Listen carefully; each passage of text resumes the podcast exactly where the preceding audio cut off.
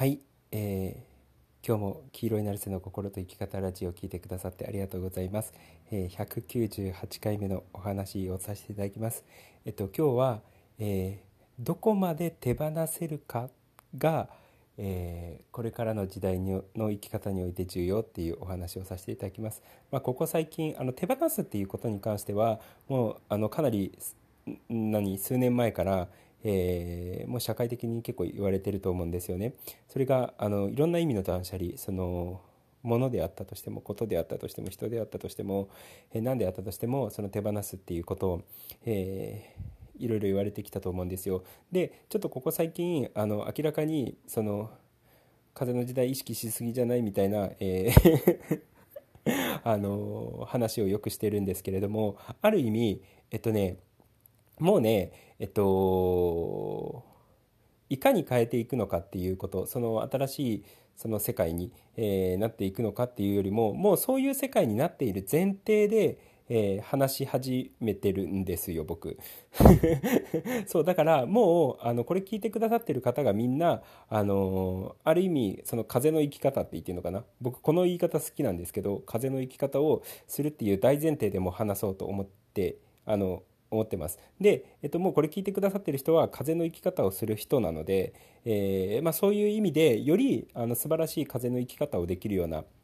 えー、話をさせていただこうかなと思います。そこでやっぱね、重要になってくるのが、まあ、もう本当シンプルなんですけど、えー、手放すっていうことなんですよ。で、要は自分の、その物理的に物を手放したりとか、ことを手放す、人を手放すっていうのはもちろんなんですけど、そもそも何で手放すといいのかっていうことを話すと、なんで手放すと、いわゆる運気が上がるっていうふうに言われてるんですけれども、その運気だけじゃなかったとしても、あの、もっと全般的に手放すことの重要性っていうのはあるんですよね。そう、それは単純に言うと、その、持ってしまっているその何かっていうものがその物理的なものなのかもしれないしことなのかもしれないし人なのかもしれないんですけど掴んでしまっているその何かのせいで自分がそれは足かせになってしまって自分が前に進むエネルギーというか、えフットワーク軽く風の生き方ができるような、えー、本来人間ってそういう能力があるんですよね。そうもう誰しもが子供の時はあの好奇心があってあのワクワクしながらあの虫捕まえたりとか川で遊んでたりとかしたわけじゃないですかでその時の好奇心とかエネルギーっていうのはあの本来の人間っていうのはものすごいものなんですよ。そうただ、えっと、僕らっていうのは何か気が重くなる活動とか気が重くなる人間関係とかそういうものがあるがゆえに、えー、自分の本来のポテンシャルとか能力っていうのを発揮できない、えー、状態になってるんですよね。そう要はあの開花してしまえば自分のその本来のえ能力とかエネルギーだったりとか本来の自分っていうのが開花してしまえばあの僕らっていうのは自然に輝くはずなんですけどその開花自分の中が開花するっていうことをこう阻害する要素っていうのがたくさん生活の中にあるんですよね。でそれがある意味自分の気を重くするものというか心を重くするものが、えー、そういうものをたくさん持ってしまってる人っていうのが、えー、いるんですよね。そうそれが仕事なのかもしれないし特定な人間関係なのかもしれないし特定なことなのかもしれないしあのそれこそものなのかもしれないし分かんないんですけれども気を重くするものがあるのでその自分の気を重くなるもの気を重くしているものを手放していく要は自分の足かせになっているものを手放していくでその足かせ外せばもっと軽く動けるでしょっていうことなんですよ。そう。だからあの単純に手放すと運気が上がるっていうことだけじゃなかったとしても僕らっていうのは自分の本来のポテンシャルを120%開花していくために余分なものをやっぱねあの足かせをどんどんどんどん外していって、えっと、身と心を、えー、軽くしていく必要があるんですよね。だから風の生き方なんですよね。であのその一番の例えが、あの前あのある人の子供でえー、こういうパターンがいて僕もでも幼い時そうだったなって思ったんですけどあのね塾が本当に憂鬱だったんですよ。塾に行くのが マジで嫌だみたいな感じだったんですよね。そう。で面白いのが僕の人生もその小学校5年生から、えー、中学校3年生までえー、塾に行ってたんですけれども、えー、塾辞めてから本当にねの高校に入るぐらいの時から、えー、ま、マジで心が軽くなった風になったようにあの勢いのある人生に変わっていったんですよね。で本当にその小学校中学校ぐらいまでの時はやりたいことっていうのがしっかり見えてなかった、まあ、中学校の途中から音楽に芽生え始めたんですけれどもで高校生になって、えー塾を辞めてで今の学校もてその中学校も手放して高校に行ってから明らかになんかね開花されたな本当にそれこそ重たい世界にいた人間が風の世界に行ったなっていう実感がすごくあったんですよね僕にとって。そう。でなんで、えー、重たい世界から風の世界に行くことができたのか軽い世界に行くことができたのかで本当に心に翼が生えたみたいにあの輝いて生きられるようになったのかっていうと気が重くなることを本当に手放したなって思ったんですよ。でそれが僕の中で言うとその塾だったのかもしれないしあのぶっちゃけたことを言うと中学校の部活動だったのかもしれないし あのそういうのがあったんですよ。自分にとって気が重くなる活動っていうのがあったんですよね。でももうそれがやめたくてやめたくて仕方なくてでも実際にやめたらばあのめちゃめちゃ心が軽くなってでそこからねあの自分のなんつうのフルポテンシャルで人生とか毎日を生きられるようになったんですよ。そうだから要は自分の気を重くしている。であの自分の気を重くしている活動を、えー、手放していくことが重要でで前もあのポッドキャストか YouTube か忘れちゃったんですけど同じようにそういう子供がいて、えー、塾が嫌だって言ってで実際に塾を辞めてもらったらめちゃめちゃフットワーク軽くなってめちゃめちゃ生き生きするようになったんですよそう塾やってる時は死んだ魚の目みたいな生き方をしてたんですけれども塾辞めてからあの本当に水を得た魚みたいに生き生きするようになったんですよね。そう、それで、そのお母さんに関しても、あ、これで本当にすごい良かったなっていうことをね、すごい実感したらしいんですよ。子供がめっちゃ輝いているっていう。で、塾行ってる時に関しては、子供はもう死んでたのにもかかわらず、あの、その気が重くなる塾辞めさせたらめっちゃ輝いてるじゃん、みたいな、えー、状態になったんですよ。そうだからあの人間にとってそれぞれの生活にとって自分の気が重くなっている活動っていうのは自分を死んだ魚にしてしまうんですよ本当に。死んだ魚の目のように生きやがってみたいなこと言うんですけれども あの本当にそういう自分の気を重くしてしまう活動とか、えー、気を重くしてしまうこと気を重くしてしまう人間関係っていうのは、えー、自分を死なせてしまうっていうことなんですよね自分の心を。そう。でそういうのを手放してって足かせを捨てて足かせを捨てて足かせを捨ててっていうふうにやればやるほど僕らっていうのは本来の自分の、えー、能力とかパフォーマンスとか輝きっていうのが開花してきて本当に風のような生き方ができる身も心も軽くなっていく。フットワークも軽くなっていくっていうことなんですよね。そう、だから結果的に風の生き方ができるかどうかっていうのは、えー、どれだけ手放すかにかかってるんですよ。で、もちろんそんなこと言われても手放せないですみたいなことはいっぱい言う人はいると思うんですけれども、えー、で、そこでやっぱ重要になってくるのが、あの僕がいつも言ってるように手放せるものからやっぱ手放してった方がいいと思います。えー、例えば人間関係でいくと、えいきなりあの LINE ブロックは無理ですとか、あの、縁を切ることは無理ですっていうふうに思ってる人はいるのかもしれないんですけど、あえて、ちょっとこんなことを教えていいのか分かんないんですけど、あえて例えば返信の速度を遅くしていくとか、あの、この人からの、この人へのあの返信を少しずつ、あの、期間を空けて、なんか、あの、徐々にフェード、フェードアウトしていくみたいでもいいんですよ。そう、あの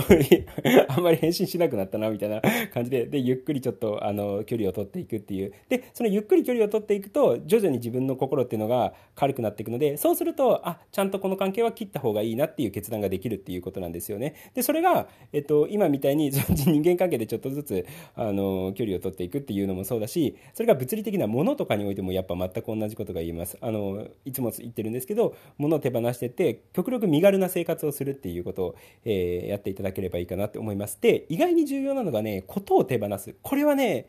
僕個人的にかなり重要だと思うんですよ。っていうのが、あの、もうこれは過去から言ってるんですけど、SNS とかテレビだったりとか見てる人って、あの、パッとしない人の方が絶対多いんですよ。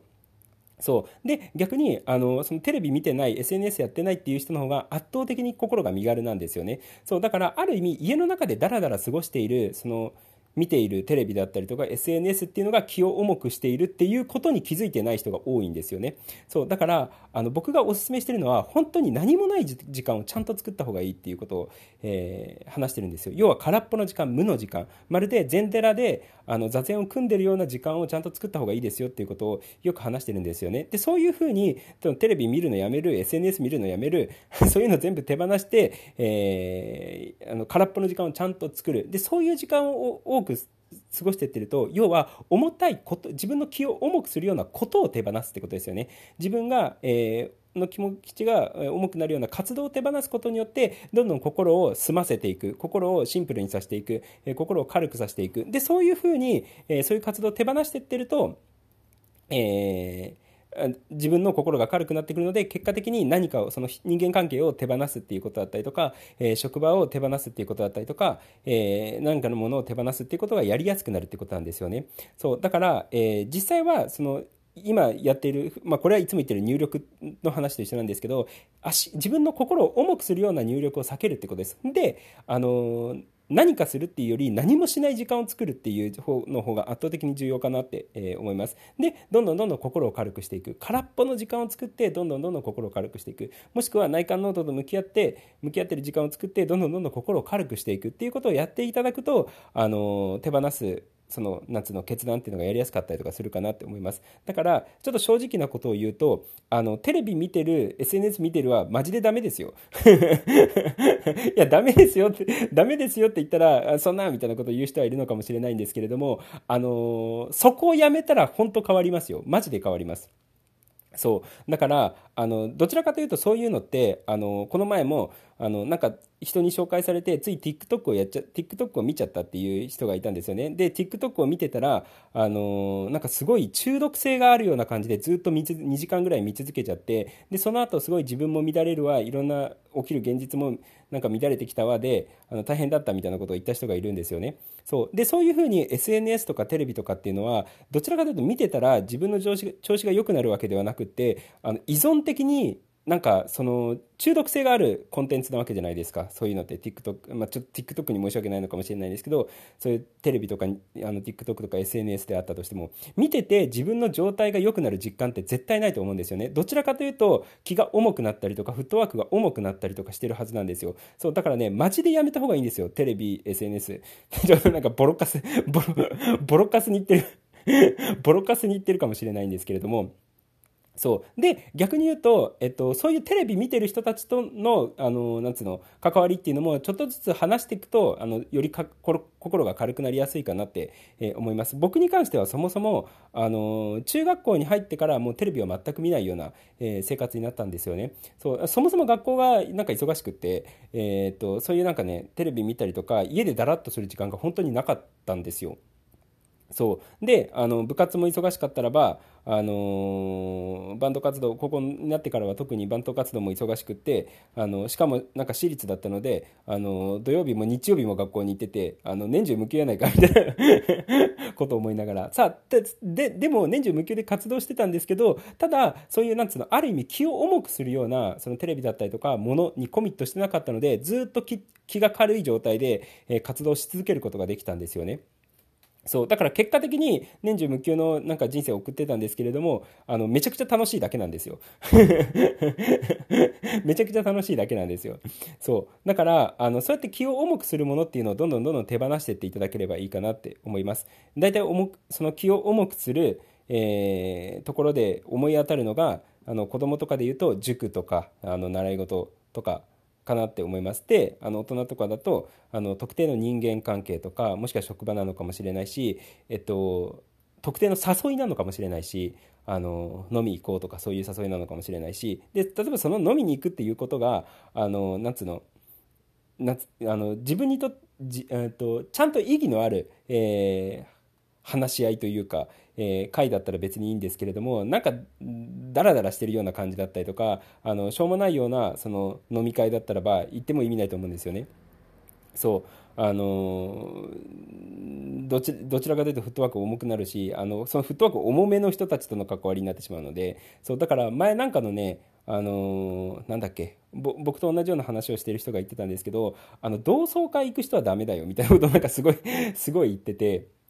あのそもそもなんか地元の学校の同窓会とか行ってるやつなんでパッとパッとするやつなんかいねえよみたいなことを言ってて。で確かに自分の今やるべきことっていうのがちゃんと目の前にあってそれに集中してる人要は自分の道がちゃんと見えてる人っていうのはそもそもそういうのにほとんど出ないんですよ。そうだから僕も同窓会って出たことないですし。そもそも自分の活動があるのであのそもそもなんかねあの余分な活動をしてないような状態になってるんですよね。そう。だから、まあちょっと今のはちょっと、と、尖った 言い過ぎなんじゃねえかみたいな おいみたいなこと言われるのかもしれないんですけれども、えー、でもまあそういうことです。えー、とか、あとはさっき言ったみたいにテレビとか SNS とかっていうのを手放してって、要はもう本当に気が重くなる活動、自分の足かせになっている活動、人、こと、誘い、えー、そういうのを全部手放してっていただければいいかなって思います。で、どれだけ身軽になったかっていうことが、結果的に、その身軽になれば身軽になるほど自分のポテンシャルだったりとか、え心の軽さ、えー、フットワークの軽さっていうのがどんどん出てくるので、えそうするとねえー、すっごい生きやすいです。本当に。風の生き方です。本当に。はい。そう、だからね、あの、ぜひそういう感じで、えー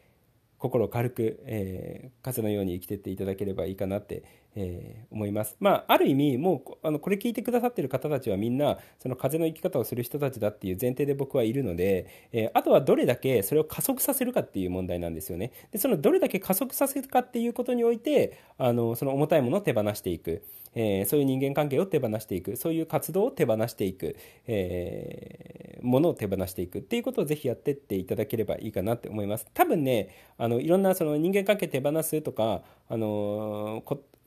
ことを手放すとかっていうとなかなかあのいきなりはできませんとかっていう人はいるのかもしれないんですけどあのとりあえずまず誰しもができるだろうなって思うのは本当に空っぽの時間を作ることです。